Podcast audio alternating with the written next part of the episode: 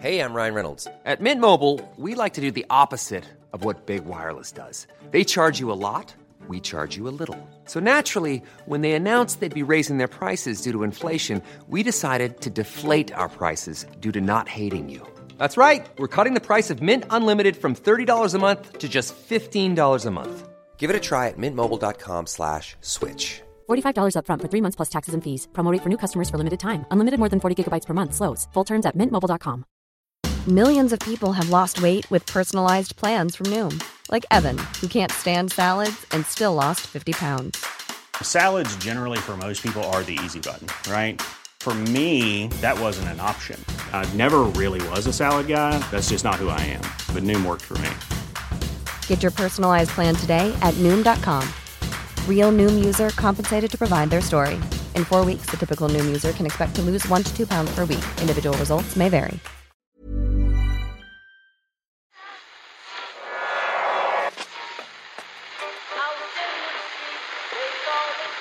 Is that? That's the second time it's gone off. They never go home. They never go home. They never go home. Those those those boys.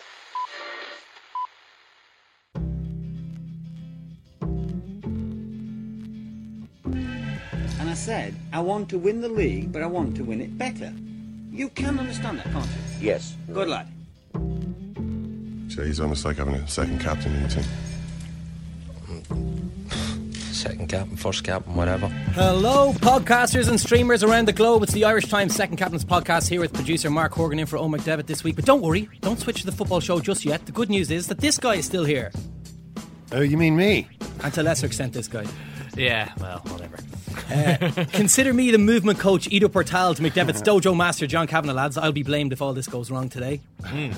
I mean, it's a win-win for McDevitt, really, isn't it? But I can guarantee in McDevitt's absence this week, for once, there'll be no mentions of the Splash Brothers, particularly Steph Curry. That was a that was a, on every single show for the last couple of weeks. I know, I know. Once he gets to he gets to be in his bonnet, Mark. You know how he is. There'll be no second captain's negative propaganda against wee Jimmy Nesbitt, but there will be Kabaddi news. Ken, your reaction to the Patna Pirates' shock victory over U Mumba in the weekend's Pro Kabaddi League final?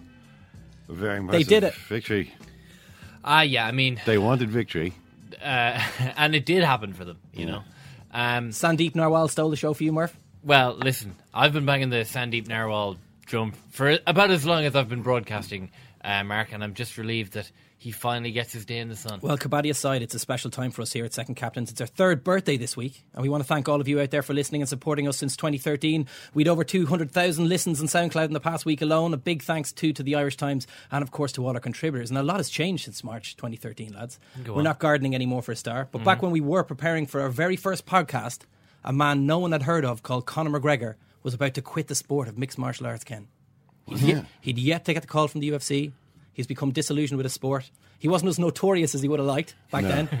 Uh, but look, at, Notoriety levels very low. but look at how the landscape has changed. In three short years, he's doing the late night talk show circuit in the US. MMA is now the most clicked on sport in a number of Irish websites. And today, almost every media outlet had a defeated McGregor splash on their homepage or front page of their papers. But what I was so fascinated by this weekend, Ken, was just how uh, a personality like McGregor's would deal with defeat. How how could someone whose whole game was based uh, on insane levels of boastfulness, putting out an image of invincibility, sometimes hilarious arrogance, what would how would their message change in the aftermath of a loss? Well, I was a little puzzled as to why there was such a widespread reaction saying, oh, look at this humility and good grace. What option do you have when you lose a fight as thoroughly as he lost that one? You, you literally don't have another option.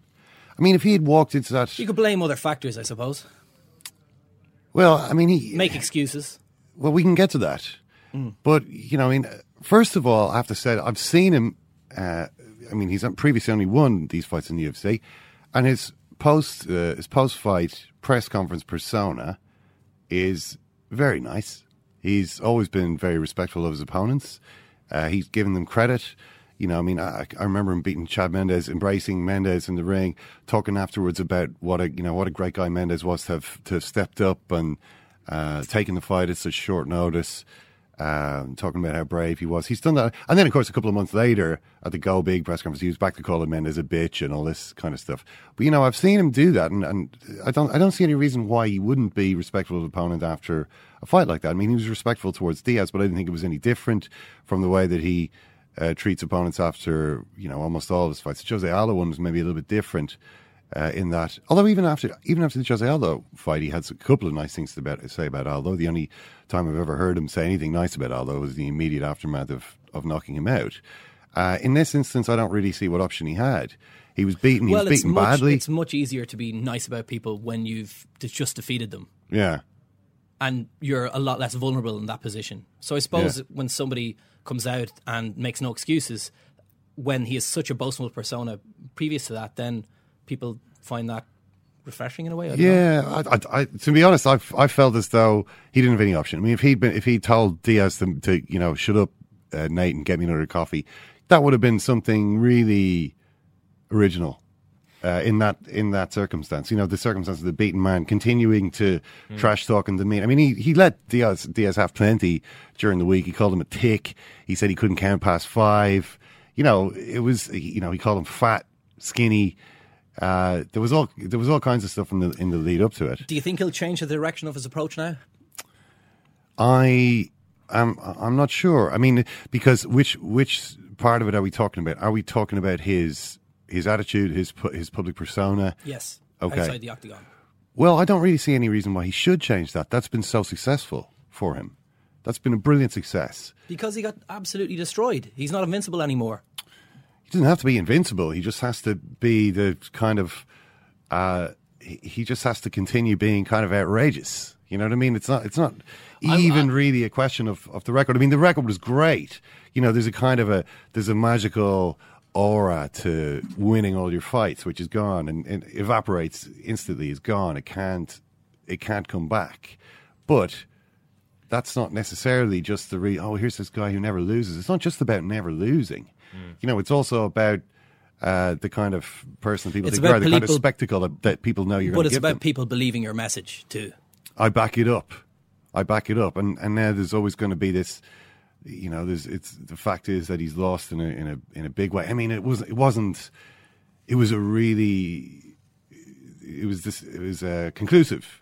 You know what I Hmm. mean? It wasn't the case of, oh, there was a little. It was a little bit controversial. I mean, you, said that he didn't make excuses, and I mean, he didn't. He said he was going to take it like a man at all. I noticed the first thing that he said in the octagon, uh, as they as he was being interviewed immediately after the fight, was the very first thing he referred to was, "I took a chance coming up to this weight." Now, it's that I thought that was interesting. Uh, nobody really beforehand was thinking of it in terms of it being a chance. I mean, he was fighting against a guy who effectively is who, fights at, at lightweight. You know what I mean? Who, who himself didn't do a weight cut. They both essentially agreed, okay, we'll fight at welterweight, but realistically, Nate Diaz would fight at lightweight, um, which is which is the weight class Conor wanted, Conor McGregor wanted to fight in. Uh, that was really the one in which he seemed to feel he would be more comfortable in. That that what rather than this really brutal cut down to 145 pounds, uh, where he he's then fighting in a weight class where he's bigger than most of the guys in, in that category, right? So the first thing he said was, "I've I've taken a chance." I didn't think he was taking a chance. I mean, most people didn't because Compared to the chance Nate Diaz took, he wasn't taking much of a chance. Yeah, well, Nate Diaz, well, Nate Diaz kind of had a, had a bit of a It was a shot to nothing. yeah, yeah, and and it was like, you know, okay, he's he's obviously But the disadvantaged in sorry, the preparation the, yeah, sense. the, the chance to win the fight. I mean, mm. you know, the, Conor McGregor had a much better chance to win that fight than, than Nate Diaz Well- on 11 days training, you would have thought. You would have thought. I mean, and we all did think that. I mean, everybody thought. I certainly thought McGregor was going to win right up until, right up until the point in the second round when it looked as though, hang on, this is not really going as he would have wanted. I mean, up till then, even looking at Diaz coming in, I thought this guy is, you know, looks very sacrificial here. You know, this whole thing. I mean, I was just on the, the sort of bullshit hype express as much as anybody hmm. was. But you know, I, I'm just, a, I'm just an idiot in the crowd, sort of watching this. You know, I'm just, a, I'm just a pleb. I don't know really understand the sport. What I want to know is who who who who are the people in Conor McGregor's immediate circle who were talking to him, who giving him advice? It strikes me that he risked a lot to gain very little, and ended up losing a lot. And it was it was foolish. It was foolhardy to do this. To the, you know they they to pit him against this guy Diaz, who you know okay they could be in the same. Uh, ultimately, the same weight class. I mean, afterwards, they were kind of making the point. Well, he's a much bigger guy, welterweight, and so on. But they realistically could both be in the lightweight uh, category. Was he prepared to, to fight against a guy like this? Uh, what what was the need to to put him against an opponent that could be that dangerous at this point in his career, given how well, Well, everything had been going. I think I think we'll talk about that in a little bit. But like, we also have to. I think people should bear in mind as well that this Nate Diaz guy isn't some sort of master of his craft either. He lost three of his previous five fights, ten losses, uh, and eighteen wins was his record in MMA, and he looked pretty out of shape. Regardless of having no training camp, he looked like an out of shape fighter, you know. So I think, I think with McGregor, he's been a, prono- a phenomenal promoter of himself and a sport, and he's funny and he's engaging, and people want to watch him, people want to hear him speak. He's got something that you're immediately drawn to, and he made me laugh several times in the build up to this Oh, fight last week. But and he's obviously brilliant at what he does. He's an Irishman who's achieving, you know, something incredible at his own game. Um, and something that an, you know an Irishman's never been in that position before, but he's clearly not the athletic genius of our time that he purports to being, and that a lot of his followers think he is. Uh, he, no. was so, he was extremely limited in that fight. Uh, as soon as some pressure was put on him, um, he seemed to back down. He had, he had this message that he was putting in his fight, uh, all fight week, that he'll go all day. I'll do this all day. I'll go all day. As soon as a bit of pressure was put on him, he he it almost seemed like he wanted to crumble. You know, when a Hmm. bit of pressure was put on him by Nate Diaz and he took that knee to the chest, and then there was more pressure on, he went he brought it down to the ground, and he seemed like he wanted out of there. Yeah. So, and you know his his even his his punching, uh, he, he landed with a lot of clean strikes, a lot of big left hands, but they're very basic strike. It was very basic punching, very basic boxing. Hmm. There was nothing exceptional there. No, I mean, it, it was it was strange because there was a couple of strange things about it. I mean, what you're saying about the, the limited nature, what he was doing was so was very basic. Uh, there was no there was not really any variation. I think first of all, it's he evidently was shocked psychologically by the fact that hang on, this guy hasn't gone down. I've hit him several times, and it doesn't seem to be having any impact. He just kind of, he's just sort of shaking it off. There's blood pumping from his face, but nothing seems to be happening here. And that, and every single previous fight that he'd had in uh, this organization, the first serious punch that he's connected with has effectively ended the fight. And in this fight, exactly the opposite happened. He gets hit with a exactly the type of punch, in fact, that he's been using to to to win all his fights. He got hit with one of those, and he couldn't recover. And you could see from that point on, he was staggering. His legs are, are jelly. You know, he's he's not able to to counter. He's not able to. ha- He was getting steadily from that point. He's getting overwhelmed. It was it was amazing. I, he he was speaking afterwards about energy efficiency. This is something that he that he mm. started to talk about. If it, he was efficient with his energy, I wasn't. I thought to myself, that was the second round of a five round fight. That fight could have gone five rounds. How can you be talking about energy efficiency mm. after fighting for nine minutes?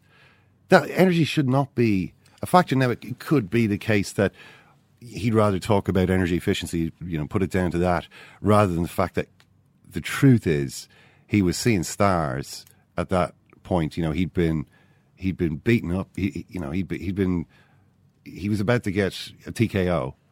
You know what I mean? It wasn't that he was necessarily tired. It was it was that he was semi concussed. You know what I mean?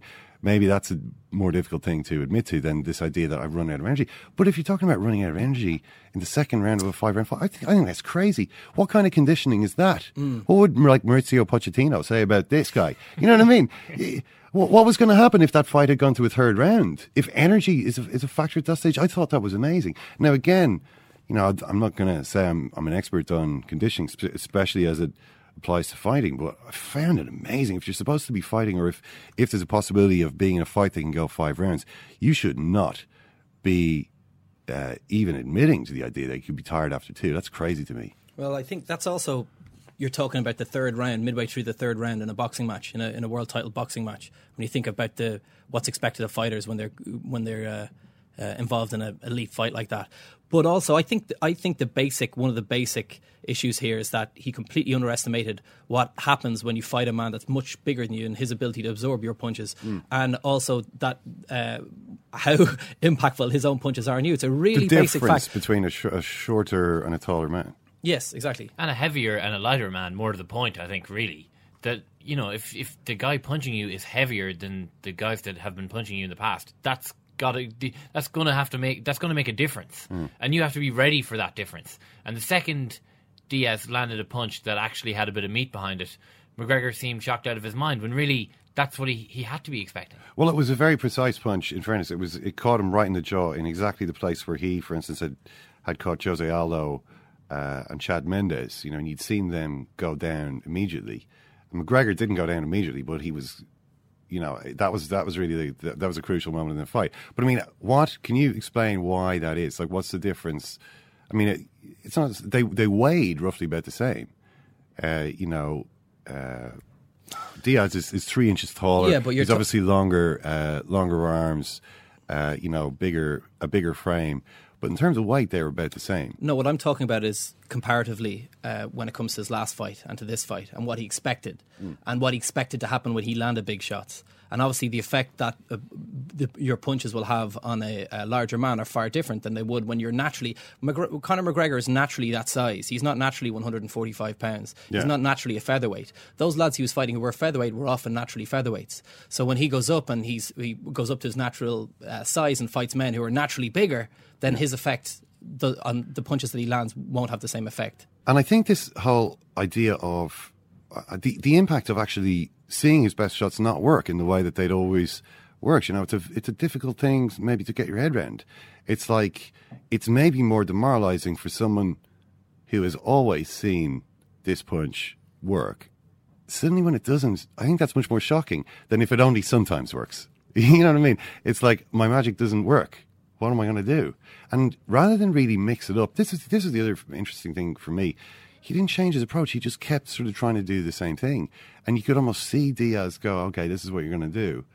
I almost don't have to worry about anything else. You know, it was to to watch that unfold. There was a, there was a lot of things I think that went wrong, and you could look at it from his physical conditioning point of view, his tactics, his his attitude, whether he was overconfident or not. Um, and in each area of those, you, you would you would find maybe things that could have been done better, or maybe he's going to have to work on. Well, I'd like to take this opportunity to congratulate both Nate Diaz and Conor McGregor for a world record they attained during UFC 196 fight week, actually, lads. Go on. This is for the dumbest exchange between sports stars of all time. This was on Fox and that sort of split screen setup that they do. And the presenters have actually thanked the fighters at the end of the interview here. But the cameras kept rolling and the mics are still up. And Diaz and McGregor keep on slagging each other. McGregor here has some angry words about Diaz's hometown of Stockton. Full of snitches in Stockton. Mm-hmm. Never, never heard of Stockton in my life. Yeah. Canaries in in Stockton, yeah.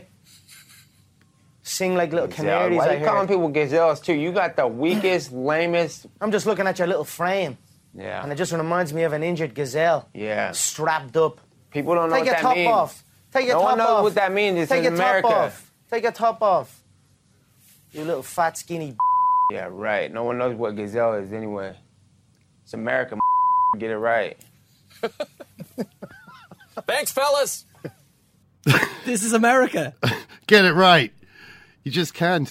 What can you say to that? you just. Yeah. There's just nothing you can say. Yeah. It's like the the verbal, the verbals just bounced off Diaz. Yeah, it's not exactly like uh, the punches. Yeah, it's not exactly uh, dinner time at the Kennedys, all right. But look, I mean that was uh, that was pretty funny. But you know, like he's he's talking about Diaz's condition there. You know, and, and it was obvious. You know, when they stepped in, McGregor looks way more ripped. He looks way better, and this means nothing. Means nothing. I mean, there was the, there's a you know Sage Northcutt is this other big, you know, the up and comer American up and comer in the UFC.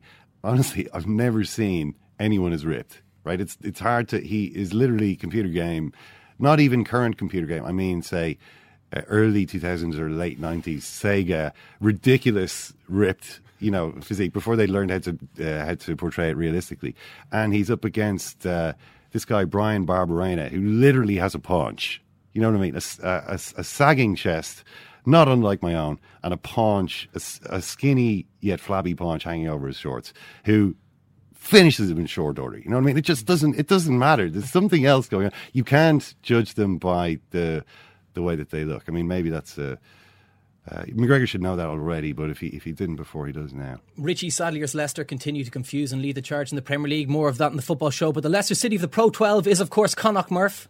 of course. Bundee Aki in the Jamie Vardy role. Uh, we'll talk. Go today, on. We'll talk today about Connacht. Yeah, that's the- all I got.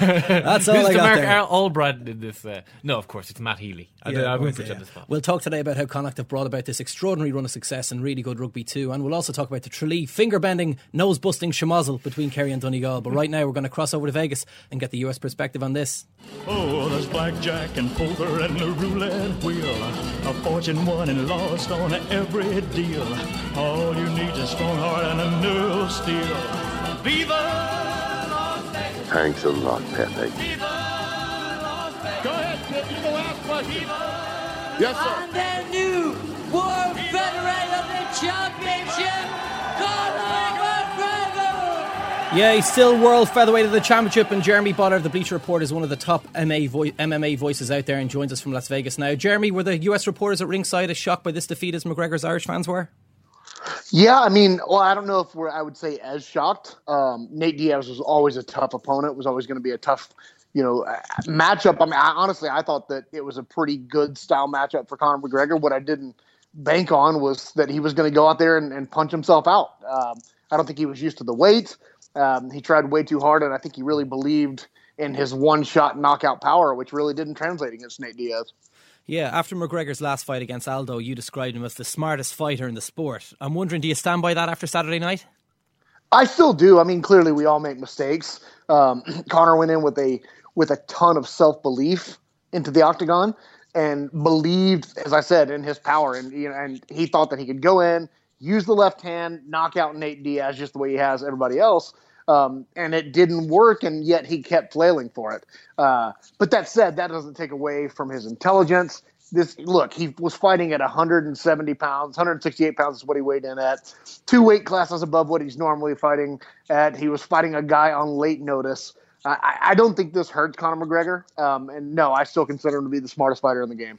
Do you feel somebody should have stepped in and said, "Listen, things have been going great so far. We're ruling the roost here at 145. Uh, you know, we can we can step up to to lightweight if needs be, but really going up to 170, should somebody just have stepped in and said, "Listen, let's take our time here." Well, I mean, they can try, but who's going to li- do you think he's going to listen to him?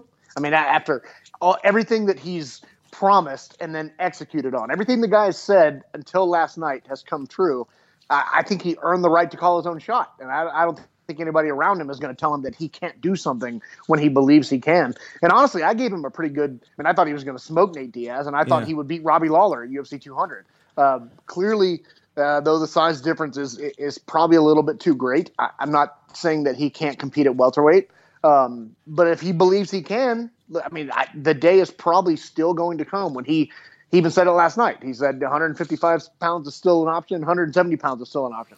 I think you're still going to see him try again uh, because he has to try. And when you've been as successful as Conor McGregor has, who can say no to him? Who can stop him? I don't think anybody can. But Jeremy, after a performance like that on Saturday night, what gives you, um, what puts in your head the logic that he can beat those sort of bigger size welterweights that you mentioned? Well, I, I don't know that I can. So last night, I mean, and he said it himself. He fought. He did not fight as smart as he usually does. He usually goes in, picks his shots, conserves his energy. He didn't do that against Nate Diaz. He was flailing with the left hand in a way that we've never seen before, burning himself out. And, when you go in there, I think he realizes now when you go in there as a smaller man against a bigger guy, they're going to be able to take your shots better than the smaller people that you've been fighting. Um, that said, he's still got a lot of power. Look at Nate Diaz's face. Nate looked like he'd been in a car wreck after the fight. I mean, I, I think Conor still has the power to put guys away at that division and in that weight class, but I think he has to be smarter. He's got to be more selective, pick his shots more carefully. I think he can get it done. I'm not, I'm not saying he's going to be an instant champion like I was two days ago, uh, but I think he still has a pretty good shot. We've been discussing this unconventional training training regime of Ido Portal here in studio, all the work in the rings, jumping over sticks, etc. Are there questions now about how this actually prepares you for a serious fight? Because not only was McGregor, not only did he seem to tire rapidly, but uh, he seemed to have problems with punch resistance as well. It's funny because I mean a lot of uh, a lot of blame is going to be placed on Ido Portal, and you know, I mean, look, I, I movement is good, right? Being physical is good. Uh, I, I don't know that I believe in a movement coach, and to be frank, I think some of the stuff he does look pretty looks pretty silly and stupid at times, and I think a lot of people think that. Um, but if Conor believes it works for him, then it works for him. And I don't think that had anything to do with last night. What you saw last night was not movement. What you saw was a man who went in believing that he could knock out Nate Diaz with one punch, two punches. And when he couldn't get it done, he just kept repeatedly going for it.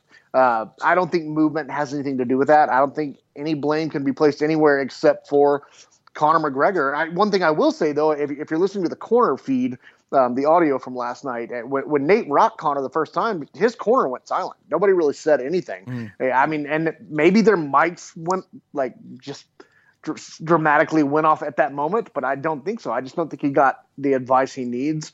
But nothing, I, I don't think anything about last night, I don't think any of the blame can be placed on anybody except for Conor. And I, and I think he realizes that. And one of the things that really impressed me the most uh, was his willingness to be humble, to accept defeat, to actually one of the things that I love that he said was that he's going to celebrate it because adversity is something you celebrate because it helps you grow.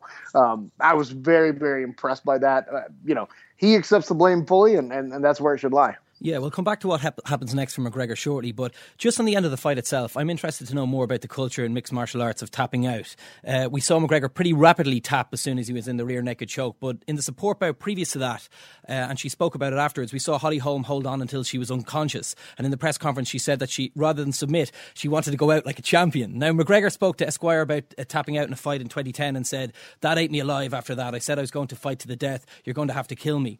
Um, is this something that's looked upon as quitting by other fighters in in uh, the UFC? Do fighters lose respect in, in going out in, in, a, in, a, manner like that?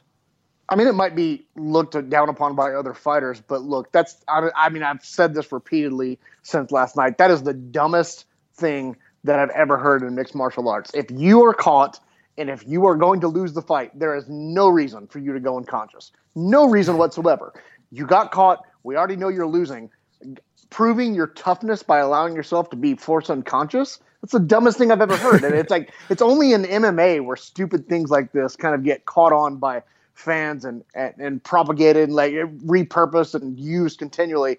And it's stupid, and I think it should stop. Nobody should look down upon Conor McGregor for tapping out. He knew he was finished. He did the smart thing, and he tapped out. Do you think there's a chance uh, UFC president Dana White could feel pretty happy about this result? Uh, you know, I'm gonna have to say no comment on that because every time I talk about this, uh, that people get angry with me. You know, but I, I don't think that he's happy. I think that, I mean, as he said on Fox Sports One afterwards, uh, after the the fight ended, uh, the plan was to do Conor and Robbie Lawler at UFC 200. Mm. That would have been a huge fight, and now that's out the window. But look, you still get you still get Conor McGregor, Frankie Edgar. You still will likely get Conor McGregor and Rafael dos Anjos at some point. And then now you have a rematch between Conor McGregor and Nate Diaz, maybe at 155 pounds for that championship down the line. I, I mean, it looks bad on the surface, and yes, they lost a couple of big money fights for this summer last night, but they gained some more down the road, and I think that's you know I think the the, the people at the UFC are pretty smart. I think they understand that. Could you explain why you get into trouble by commenting on Dana White and McGregor? no, I can't.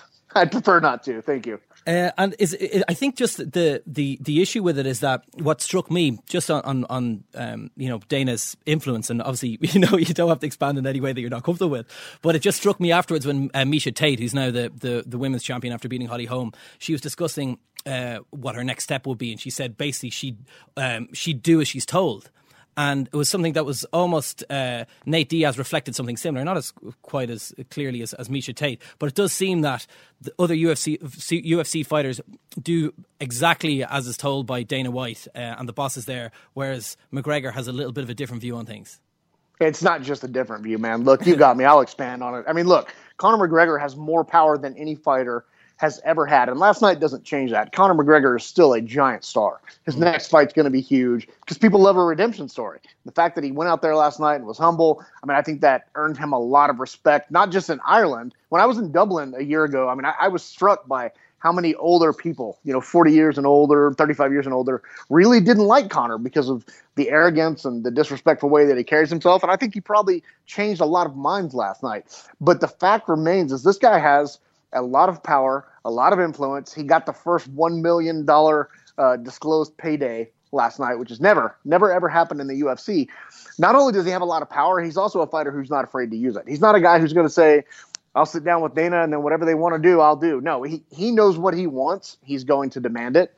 As long as he wins most of his fights, he's going to keep getting it. And the UFC may not like that, and it may not set a good precedent for their other athletes going forward. But what choice do they have? This guy's the most popular guy in the sport, becoming a crossover mainstream star around the world. They'd be really, really dumb to let him go, and I don't think they're that dumb. So, what does this loss do to his bargaining strength and his earning capacity? Can he still dictate terms to them? Do you think?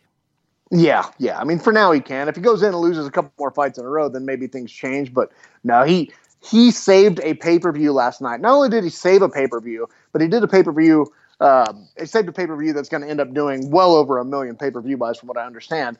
Uh, they still owe him. You know, he did not have to take this fight with Nate Diaz on a week and a half notice. He could have just bowed out, waited for UFC 200, but he didn't. You know, he didn't do what Jon Jones did and force the cancellation of, a, of an entire pay per view. He stepped up, as he always does, four times in his UFC career. He's had a late notice replacement opponent. Every single time he stepped up and accepted it. They still owe him big time. You know, for now, he's still in control. Talk to us about the rea- reaction of the rest of the sport and US fans to seeing him lose. There seemed to be a bit of glee there as well, was there? Yeah, well, I mean, there always is because I, I don't know if it's. I think it's the same way in sports in general. Uh, people love seeing people get their comeuppance. They just do. You know, they they love seeing that. They love not just seeing the underdog. I mean, and Nate Diaz is a different kind of underdog because he has a very very loyal following, a very rabid following. When people say they are a fan of the Diaz brothers, they are a fan, man. Like they are like hardcore devoted to these guys. And so I think that was part of it. But I mean, as I said, the other part, people just people like seeing people fail for some reason. We live in a really weird time now where that's kind of the norm. Um, no matter how strange it is, that's just the way it is. Okay, Jeremy, thanks so much for talking to us. Thanks, man. Appreciate it. Jeremy displaying a serious resistance, Ken, on the part of MMA journalists uh, there to give Dana White a hard time. Yeah. Um, they've, they've some previous, right, Murph? Uh, a little bit of that. Um, what was the tweet that uh, that uh, Dana White? Some uh, weirdo journalist is weirdo talking nonsense. journalist in uh, inverted commas, of course.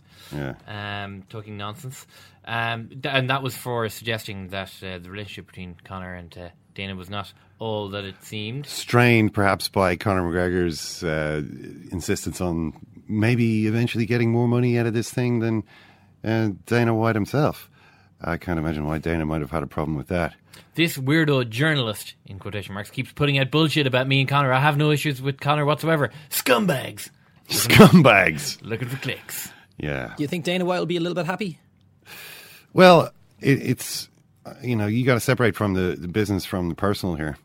I think uh, in a business sense, probably not. No, uh, because maybe it endangers you know or or, or shrinks his, his golden goose a little bit. You know, uh, on the other hand, maybe it doesn't. You know, maybe uh, depending on who they can get McGregor to fight next, they can hype it in such a way that it that it attracts more buyers than ever. I mean, the, the thing the thing that would be really damaging is McGregor actually loses the next one because then Mm. then you know that's it.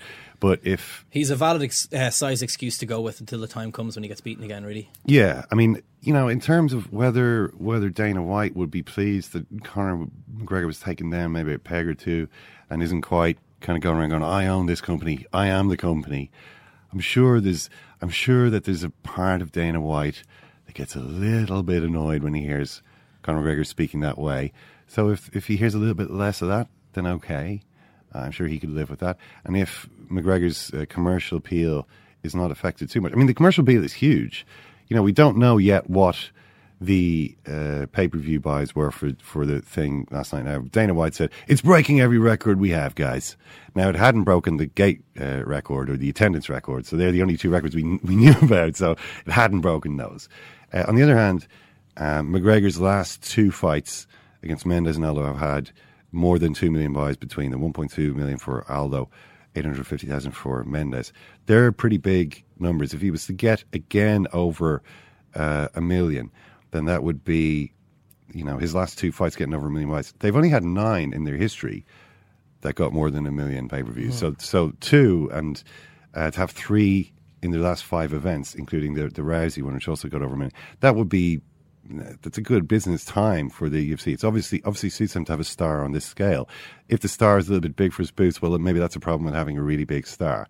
You know, so there's good and bad about him for from White's point of view. Just want to mention one thing Jeremy said, uh, just on this issue of tapping out, uh, which is something that uh, I was tweeting about on this because I was struck immediately by the fact that uh, Holly Holm clearly lost consciousness. Her hands, you could see her hands flop to the canvas, and the referee saying, "That's it, no, no," uh, and and sort of dragging Miesha Tate away. That's what she did. Whereas McGregor, when he was, you know, putting it into the choke, he tapped pretty quick.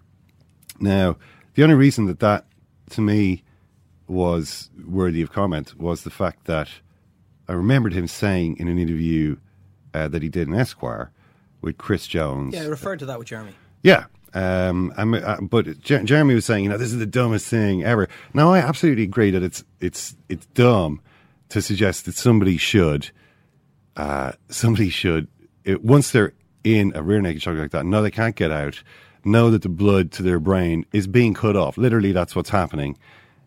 It is crazy to suggest and, and dumb to suggest that that person should, out of some kind of Spartan ideal of pride, not tap, but rather wait until the blood flow is choked off to the point where they lose consciousness.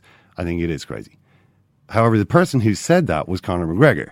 Right? He was the one. He was. He was. He was the one who introduced this idea. It ate me alive. He says of the fact that he uh, tapped out when when Joe Duffy had him in a similar position, you know, five years ago. It ate me alive. After that, I said I was going to fight to the death. You're going to have to kill me. So that's McGregor. That's, I suppose, an example of the sort of bluster that creates a personality that manages to sell two million Of course, but this whole thing's based fight. personality. Like, let's be honest about it. The whole thing is about uh, Conor McGregor's ability to promote himself, his ability to talk. It's not about this depth of knowledge that people have about his, his MMA abilities or his, you know, the history of the UFC or uh, or anything like that, or how he compares to previous fighters. It's the fact that he talks nonsense and he's funny and people buy it up. And th- that's probably why losing like this against a mediocre fighter with not a great degree of skill the the whole spectacle didn't to me didn't seem like it was a, you know an amazing sporting spectacle by any means. It, it was pretty regimented fighting. It wasn't particularly impressive. But like the fact of the matter is that people are still going to um, people are still going to listen to this podcast to hear about McGregor. They're still going to uh, watch his next fight. There's still going to be big, big pay-per-views for his next fight. And it's not about his sporting ability. Yeah. Um, well, sporting ability is difficult to judge, and no one's really sure how important it is. Uh, if you have a contest, maybe it's maybe that's more entertaining than the exact level or the technical level of that contest. I must say, I did notice, you know, when I when I mentioned this, there was loads of people then on Twitter who were saying, "Oh, you know, who are you to call McGregor a pussy?" You know, this is I'm kind of like, Jesus. You know, there's a lot of people who have a very who have a really all-encompassing definition of trolling, and trolling is basically anything they don't agree with. You know what I mean? And and anything that they don't agree with is automatically a cheap shot and disrespectful. It's not. It's simply you know a factual. Oh, you know, well, it's interesting. He tapped out. He said that. Chris Jones, the, the writer of the interview, said to me that he was surprised. He said he he was really vehement on that point. He was honestly surprised when he saw it, and he I, I noticed that he also noticed it at the time he was at the fight, and we'll be writing about it, I guess, in a forthcoming edition of Esquire. Well, uh, as Jeremy said, he said you'd have to be an idiot to refuse to tap and go to tap and go unconscious. Murph, uh, will I tell you someone else who disagrees with him, as well as the previous Conor McGregor? Okay, yeah, go on then. This is big Tyson Fury, Murph. He's weighted Oh, in on this. Yes, I saw these. Yeah, very good. His tweet: "The Fighting Pride of Ireland would not have tapped out so easy at Notorious MMA. I would have went sleep first. There can only be one Tyson Fury." what was that? That was Tyson- Tyson Tyson Fury's Fury's- tweet to uh, Conor McGregor. I honestly do believe that Tyson Fury would never, ever tap out. He'd sooner be decapitated. His head would be rolling out of the Mm. octagon Yeah. before Big Tyson would tap out and give Yeah, up. yeah. maybe maybe his hand might spasm. What would have what, what with the head having been taken off his body? Who knows how his hands might react to that? Ken, know? who's tapping out quicker uh, in a UFC fight in the octagon? Murph or Eoin? Uh, They're Murph. against uh, Murph. Really? Yeah, definitely. yeah. God, it's so quick, Ken. Oh, there's no no doubt about That That is almost as quick as the tap Budgie out that I Hart. would most assuredly do in the octagon before my opponent had even arrived in the octagon. The budgie heart. The, you can see the, the budgie logo emblazoned on your shorts. Ken is, of course, more of a stand-up fighter. Murph. He just does those somersault wheel kicks that McGregor does the whole time. No need Yeah. to go to the ground at all. He'd never be put in that position. no, no, no. Yeah. No, I, I must say I did enjoy the fight. I thought it was really exciting. I mean, you know, it looked as I thought McGregor was going to eventually win because ultimately I didn't think Diaz really had that much about him. It looked as though he was just going to stand there getting pummeled until eventually he was overpowered, and then suddenly Yeah. one punch can change the whole thing. It is kind of weird that we've seen these two uh, once in a generation athletes, uh, the two once in a generation athletes in the UFC as of December 1st, 2015, Yeah. have both suffered like pretty humiliating defeats. And it kind of seemed like there wasn't a whole lot of talk about how, you know, this might actually happen. Yeah. Uh, as opposed, all all it ever was was, well, I just can't ever see these guys. There is one- there is one thing you do have to say though, and in you know, and it is a point that's often made against the UFC and against the sport in general. I saw, for instance, Dave Hannigan writing about it again. I mean, I know Dave's Mm. written a couple of articles on this team, but basically saying, you know, look at this. They they put up this Turkey Diaz. You know, he's a nobody. It's clearly it's just cannon fodder, etc., etc. That wasn't the case. You know what I mean? It isn't as predictable. There's a lot of things. There's a lot of ways you can criticize it, and we've spoken about them before and written about them before. But that is not really that criticism doesn't really stand up. Things, real things do happen. Unexpected things do happen. It's not as though the organisers really have, really can have any certainty about planning for the long term because these kinds of upsets happen. And uh, you know, Diaz, I guess, wasn't much of a turkey as as we all he was. We, I mean, we're. I, I I say we. I mean, I mean me, and I guess plenty of other people. All the, most of the people who were betting on the fight for a start, all just believed what McGregor was saying. You know, this is going to be easy. We're going to. Um, the difference between top and bottom is not quite as big as uh, as anyone, it appears, thought. It shows that the influence the charismatic personality can have. I mean, how persuasive it can be when somebody has a record like that behind them and says things with a lot of conviction. Then Mm. That's every that's- that's- everybody suddenly starts believing in magical thinking and, and kind of forgetting all their critical faculties. Oh, you know, of course he'll beat that lad. Well, I also think that's an issue in some ways with McGregor, in that I don't think he puts out a great message to young men either. You know, sex, success is based on having money, possessions, things like that. So, in in light of that promoting a fight, that's okay. You know, if you're selling yourself like that. But I I would be concerned that a lot of young men actually don't know the difference between promoting a fight and what it, their his actual belief Selling a system is. lifestyle. and Selling a lifestyle, and that's not a nice message to put out. I don't think. I mean, Jesus, like the, the this is my biggest problem with him. And to be fair, this isn't this isn't really something which is which he has done. It's the problem with the way the world, uh, the way that the way that Ireland, anyway, kind no, of it's the world. It's the look at how many people are buy up his kind of the the jock mentality in, on the west coast. You know, it's perfect for California. That sort of that sort of mentality. People love him over there. Yeah, I mean, uh, to to be honest, this this I think it's the it, it's not. It is partly to do with the way that he goes on, and you know, his the kind of videos and the cars, and you know, all this kind of spending bullshit. You know, um, that's that's him sort of putting out an image, and then there's a bit of a problem with the way people react to that. I'm afraid you get people who are credulous, people who can't think. I mean, I just worry about these people who honestly think all you need to succeed in life is self belief. Believe that you can be great and you will be great. That's not the way the world is. Anybody who really believes that, anybody who really thinks that way, is delusional, is fooling themselves. And the world is going to be a very confusing place for them, a confusing and difficult place. I mean, maybe there aren't really that many people out there. Maybe my concern is is misplaced, you know. But everybody out there needs to learn how to think a little bit harder about these sorts of things. And, you know, uh, if they can take anything out of that fight, it's that sometimes simply wanting something and believing it's going to go your way doesn't mean that it's always going to go your way. Murph, how many bad gags in some way comparing what happened between Kerry and Donegal to a Conor McGregor fight were made by old lads leaving the gro- ground in Tralee? I would say that the ratio is about one to one. Uh, I would say literally every single person made a rather foolhardy Conor McGregor reference. It was pretty. It was pretty filthy. Um, uh, it was certainly a step up from any of the other league games I've seen in intensity um, uh, so far this year. I don't know for whatever reason that the leagues have fa- failed to grab anyone's attention Mm. this year to any major degree.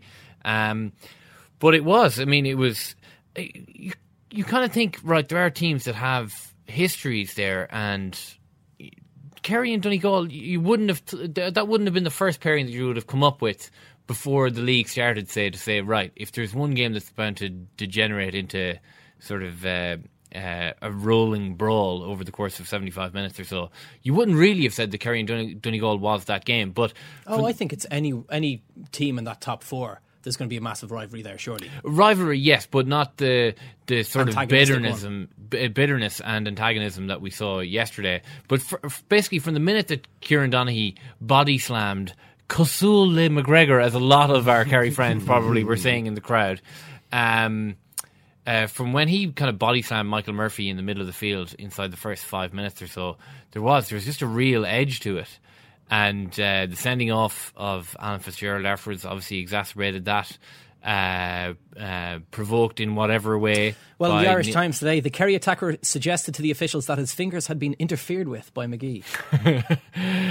Yeah, and that's certainly Not nail the- polish. No, the, that's certainly what the pictures suggested. All right, um, and uh, you know it's been suggested he didn't have any other choice uh, but to punch uh, Neil McGee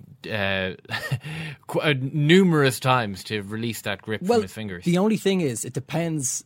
I'm not saying Neil McGee was was doing this or was trying to break the man's fingers, but if if you're in extreme amounts of pain, Murph, and you felt that that could be on the cards, Mm.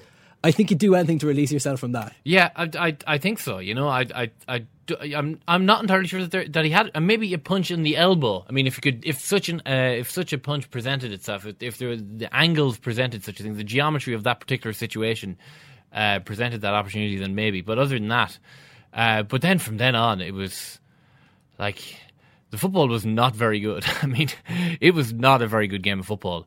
Um, just free laden. But I mean, it was kind of grimly fascinating, and I think Kerry kind of got exactly what they wanted out of it. Um, and I'm not saying that they wanted the scra- the, the the game to degenerate to that, but at the same time, they seem pretty happy with how it. it you know, what we'll read over the next com- couple of days is Donegal. You know, they're at it again.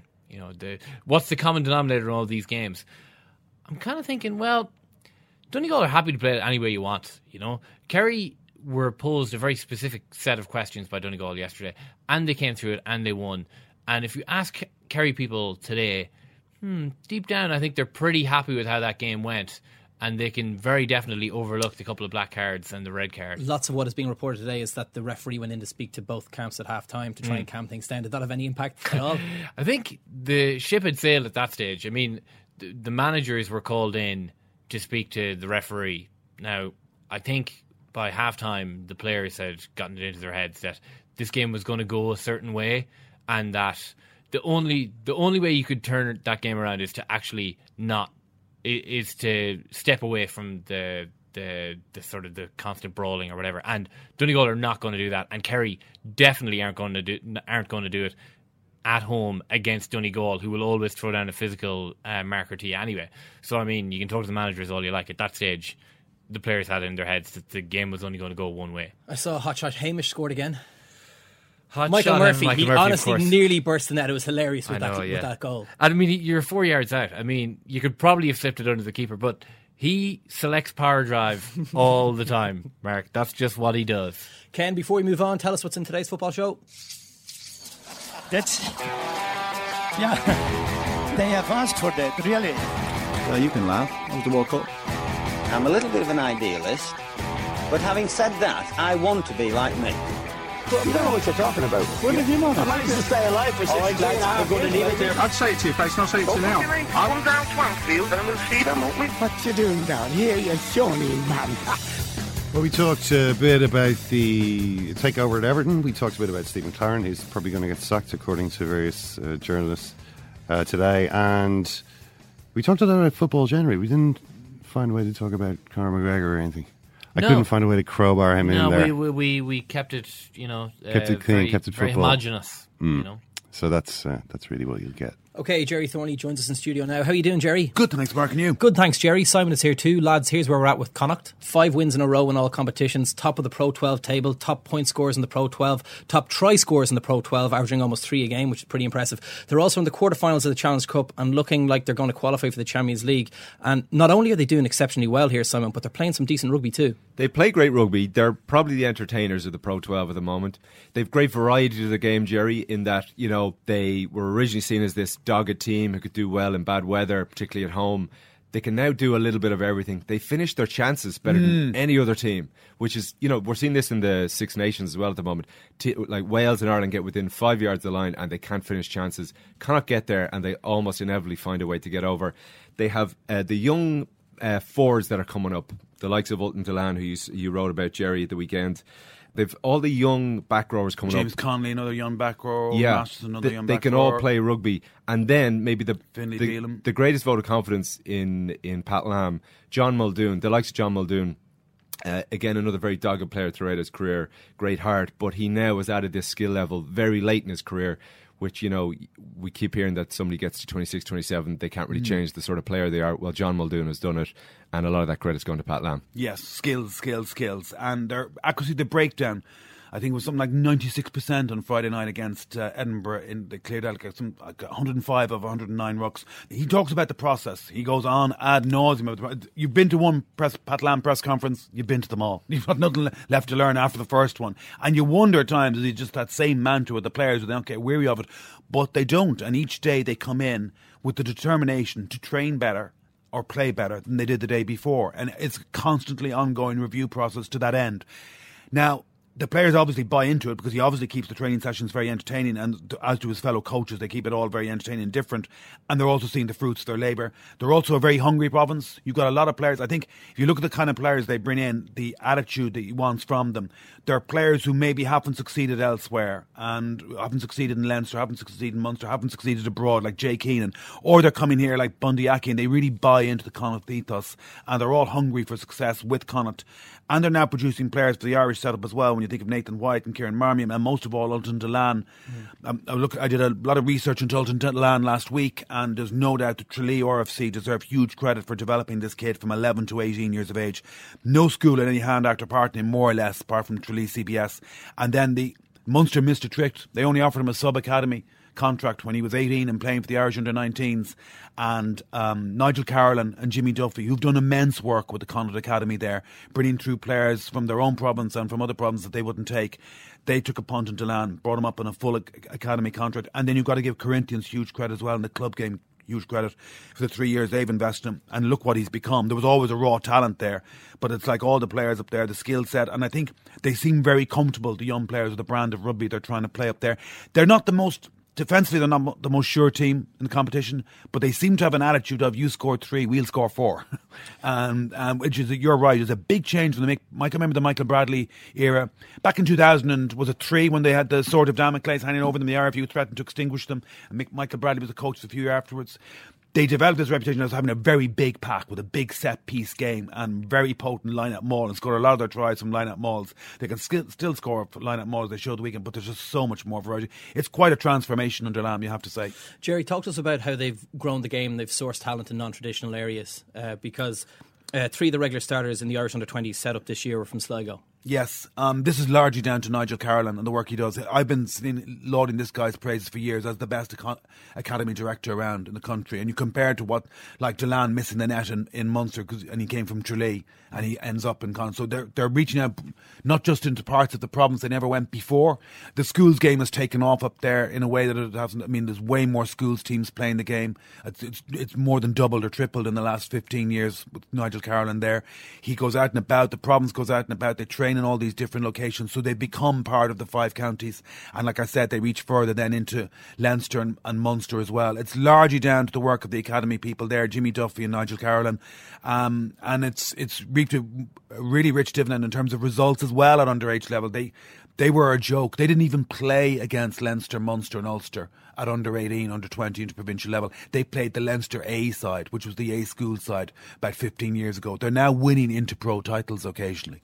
Like it's it's quite it's quite miraculous what's happened here at underage level, and then you've got a fan base that's more than doubled as well through building the clan terrace and so forth, and you've got a hunger within the whole environment there. They've seen Leinster, Munster, Ulster have tasted the glory, and they've been left out and now they all want it. So you've got a fan base that wants it, you've got a player base that wants it, you've got a coaching base that wants it, you've got an academy. You've got there's no slackers clearly in that system. Lam wouldn't tolerate it, Nigel Carolan wouldn't top it, and they can see a route through from the academy through to the team that they probably wouldn't get in all the other provinces necessarily. And you've got a guy like Ultan Dillane who's within three seasons of academy in his first half a year as a pro already in the Irish team, and that's going to give a huge fill up to the rest of the young players within the squad as mm. well. So, I I always f- feared that they would somehow top out, that they would reach a plateau, there'd be glass ceiling that would stop Connacht from going any further. But now you look at that table and quite likely they're going to push Ulster and Munster into playoff for the Champions Cup next season, which is the story of the season when you think of it. But at the same time, how do you think the IRFU will feel if they qualify for the Champions Cup at the expense of Munster or Ulster? It's the way it's, it's done now. That's the whole thing. They've backed Connacht to go and do this, so you know, there's no, them. Them's the rules. If they Yeah. finish above Munster and Ulster, But they're in. They're still the team, we'll say, with the most limited growth potential from a fan base perspective. Yep. They'd be the team with the smallest, uh, you know, wage bill. Yep. And they're obviously not the traditional, a traditional power of Europe with, with history. So that would never have been the RFU's plan. So part of me would feel like this isn't how they'd want it to go and probably isn't the most lucrative route for the RFU to go. Yeah, but it's very good for Irish rugby. You've got four competitive provinces rather than three pushing each other. I think, you know, Munster or Ulster, if one of them has to go through the playoff route, it's conceivable that Ireland will have four teams in the Champions Cup next year. There's nothing wrong in that. I think it'll give um, a good kick up the arse for Munster or Ulster if they end up in this position, particularly Munster, and they'll have to come back stronger next year. Ultimately, competitiveness has to be good. Very similar in Australia. The Brumbies came along as a bit of a, a lightweight, kind of makeshift Cinderella province compared to the other ones, but they became quite revolutionary in their outlook and the way they played the game, and they became the main force in Australian rugby. And it doesn't size matters, but it doesn't have to be the be all and end all. I mean, Connacht can by rights put out a better team than Munster. They proved that in Thomond Park last November, and they weren't a better team on the night, and they're going to be a better team over the season by the looks of it. We've been so positive about Connacht today, but let's talk about the attitude of the big players, Gerry. And traditionally, we know when a big when an offer comes in from Munster or, or Leinster, Yeah. in particular, um, that the top players for Connacht will make a move and they'll go where there's more money and they'll go, you know, to display some ambition. That's still the case now, though, isn't it? My understanding is that he's not that Robbie Henshaw you're talking about primarily here, going from Connacht to Leinster. Robbie Henshaw, part Henshaw of or traditionally uh, Mike not- McCarthy, Bernard Jackman, all the names. Yeah, and and, yeah, and potentially Ultan Dillane in the future. it's not a money thing. The rules are that they're not actually allowed to offer these players any more money. They can only match the offer that the existing province. And in the case of Henshaw, it's an international contract, mm. and he chooses his province. I mean, I've I've searched a lot of this, and I've, I've spoken to a lot of people behind the scenes in this, including Robbie Henshaw himself. And the absolute message coming through every single time is it was very much a Robbie Henshaw decision. I'd say it was quite heavily influenced by training in Irish camp with so many Leinster players, particularly Johnny Sexton, um, even Brian O'Driscoll in his first year there. You know, that would have a big sway, a big pull on somebody like Robbie Henshaw. And he comes from Athlone. You know, he's equally distant from Dublin as he is from Galway, and his girlfriend's based in Dublin. So there'd be a lot of personal factors in this as well for him, and it was very much a personal decision. Uh, But you are probably always going to get that. The bright lights of the capital city is going to attract players from Connacht. That's always going to be the way. It does tie into the sustainability aspect of this. And if there is a ceiling to Connacht, it's their ground. Um, it's maybe Pat Lam. He's said uh, last year he's going to stay till 2018. And some of the quotes at that time, he described this not just as a job, but as a vision. You know, it's a bigger project than just another job for him in his career.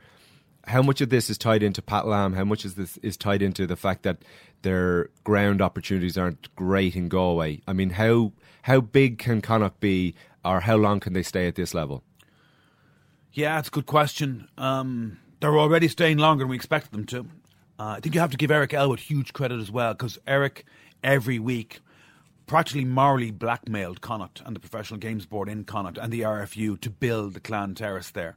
Because he was just so, he said it himself. He came out in public and said he was embarrassed by the state of the sports ground. It wasn't equipped to be a major venue. It still is lagging behind, but it's got a, a sense of home now and a sense of foreboding for away teams, and it's got a passion about it There's and an a connection there that was never there before. It's better atmosphere now than Thomond Park. Let's be honest about it. It really is. It's got a home factor there now that never used to be there before. And it was Eric Elwood who first started clamouring for that.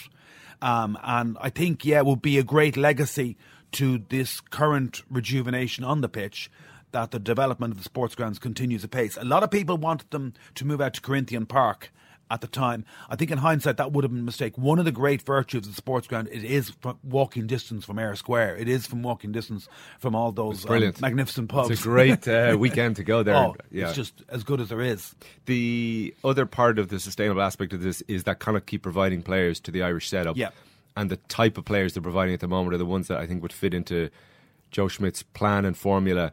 Um, the under 20s this year, they've five players. We mentioned three of them from Sligo, which is amazing. They've five players from Connacht in the under 20s. I think Ulster only have four, Munster have eight, Leinster have a lot. Last, last season, Munster only had one. Yeah. So Yeah. so is that a big part of it? That it, you know, for the RFU to be happy with them being one of the representatives in the Champions Cup, they are all there's always two, three, four Connacht players around a senior Irish squad. Yes, and that should be the ideal. Far better to have four feeding into an international team than just three. I can never understand the treatment of Connacht as this kind of development province, just feeding the others. Um, if they're directly feeding the Irish team, it makes sense that the golden generation is past, Simon. You know what I mean? We're not going to have another Brian O'Driscoll or Paul O'Connell again. Therefore, we've got to reinvent the wheel a little bit and we've got to reach out further. How many more Ultan Dillanes are there out there? You know, an incredible thing. Stuart McCloskey's, how many more are there out there? He came, he didn't really come through the school's route. He was just playing around Dungannon for a year when he was spotted. Ultan Dillane, Tralee, Corinthians, Connacht Academy. How many more wonderful talents are there out there in junior rugby and Connacht reaching into Sligo and stuff? So I think Ireland, Irish, RFU and Irish rugby has to reach out further to tap into this huge potential that might be out there when you see all the athletes that play Gaelic football and hurling in this country. There's plenty of lettuce out there, but traditionally rugby has got the most scope to reach out further. It doesn't reach out, and it can reach out awful lot further. And Connacht are helping. Connacht were always going to help them do that more than anybody else when you think about it, because there was such an untapped reserve up until re- relatively recently. We're going to talk a lot more about Ireland and Italy on Thursday, obviously. But Gerry, um, just on Joe Schmidt's selection, what are you thinking? Are you expecting any new faces, more new faces to be brought in? Are you expecting Ultan Dillane to potentially start? Yeah, Delan is an interesting one because uh, the word from the camp at the start of last week was that all the bench would be released back to their provinces, plus Mike Ross, who always seems to have a bit more need of game time than others within the squad, um, keep him ticking over. And then Dillane wasn't re- released back. And he actually did step in for Donnacha Ryan at training um, early last week, which we weren't told about because Ryan was rested for some reason that I'm still not sure of. So that would suggest they're definitely looking at Dillane as a potential starter. And if you were going to start him in either of the last two games, you'd imagine you'd start him at home to Italy rather than Scotland, who look potentially much more dangerous opposition. Also, he is a valid. He's, he's a valid line-out option at six foot six. He's a huge raw talent. He's very explosive, very dynamic. You saw that in the in the in the carries. He's good at stealing ball. And Devin Toner, unfortunately, has to take part of the culpability for three missed lineouts in the opposition 22, even if Rory Best has to do so as well. So I think if you were going to have a look at another young player from the start, De- Dillane, having had a go off the bench, done so well, yes, I, you, you would like to see him start against Italy. I'd like to see Van der Flier given another game. I'm sure he will be. And the, the key one then is what he does with Jared Payne. Yeah, full back. It's, some, some of the Sunday papers are speculating that Rob Kearney will be dropped. Payne will come in at 15. Yeah, could well would be. You, would you do that? Um, I dropped as harsh on Rob. I think he's been a great servant. He's, he- you know, there's always players like Jamie Heaslip or Rob Kearney, whoever it is, just to become easy targets, just become fashionable targets for a while. But it would be interesting to see what just, we know what Rob Kearney can do. So it'd be interesting to see, I suppose, another option there in terms. I thought Kearney was much Take better. that as a into it yes. I think Payne a fullback would be interesting, all right, because he's when he hits the line from fullback, he seems to have even more time on the ball, and he brings other players into play. He clearly was missed in Twickenham in terms of his influence, and we'd like to see no- another look at there's McCloskey and nothing- Henshaw. And there's nothing to lose in this game as well, really, Gerry. Like Italy are so far off the pace. It's a home game. You can only lose the at on- to Italy, which it- would be a disaster. Yeah, but really, We're I don't also more likely to beat Italy, I think, if we bring in some of these fresh players. Yes, you could see that the, you know that had a refreshing, rejuvenating effect on the team. You see, I mean, how important was Dillane to that revival in the last twenty minutes to see a young kid come off the bench make his debut? I imagine that gives a huge lift to other more seasoned, experienced players as well. And what they did during training during the week, McCloskey and. Uh, and Van der Flier as well, the way he grew into the match. So yeah, if they all start, I think also it will energise the crowd a huge amount. If they come There's along to- something more to watch this game for Yes. exactly if there's young yes. players there. If you go to the Aviva and you've got three young Irish lads all making their home debuts, I think that would be far more exciting for the crowd as well, you know? Okay, Gerry, thanks for talking to us. Cheers. Tipper it, Tipper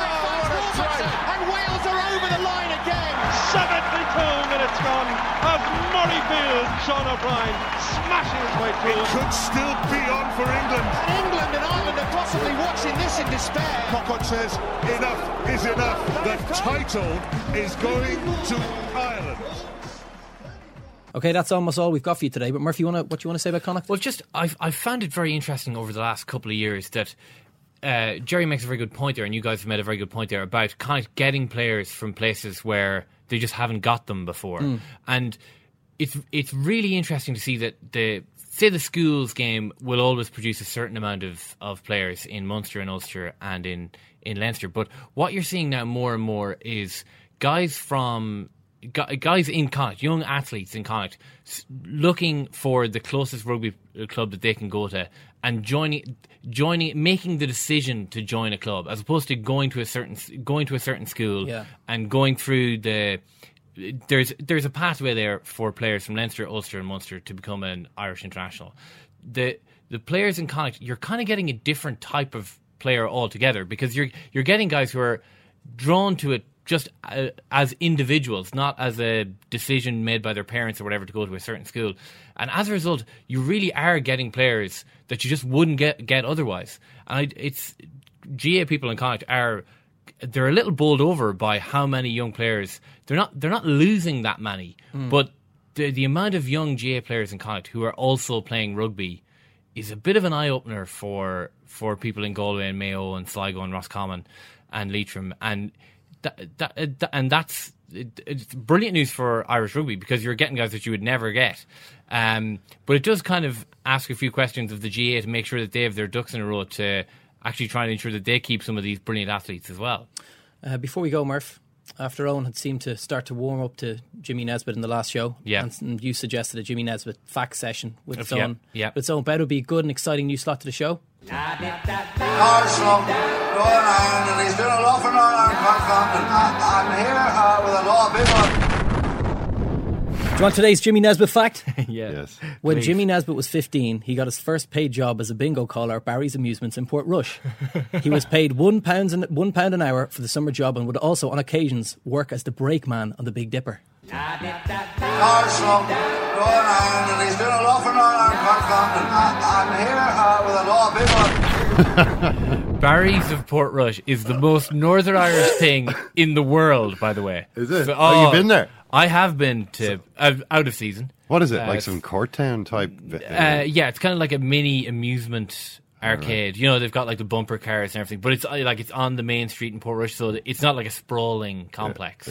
Brakeman on the Big Dipper is a pretty responsible job, isn't it? Well, yeah, I mean, if, if yeah, if you're taking that role seriously, yes. Uh, I don't know how many brakemen on the Big Dipper that have actually taken that job overly seriously, but nevertheless. Right, that's a Jimmy Desmond fact, and that's also the end of the show. Thanks again for listening for the past three years. Please continue to spread the word on iTunes and online, and follow us on Twitter at Second Captains. Thank you, Ken. Thank you, Mark. Thanks, Murph. Thanks, Mark. Thanks, Ken. Thank you, Ken. And thanks for listening, folks. Goodbye. Is that? That's the second time it's gone off. They never go home. They never go home. They never go home. Those those Mom deserves the best, and there's no better place to shop for Mother's Day than Whole Foods Market. They're your destination for unbeatable savings, from premium gifts to show-stopping flowers and irresistible desserts. Start by saving 33% with Prime on all body care and candles. Then get a 15-stem bunch of tulips for just $9.99 each with Prime. Round out Mom's menu with festive rosé, irresistible berry chantilly cake, and more special treats. Come celebrate Mother's Day at Whole Foods Market.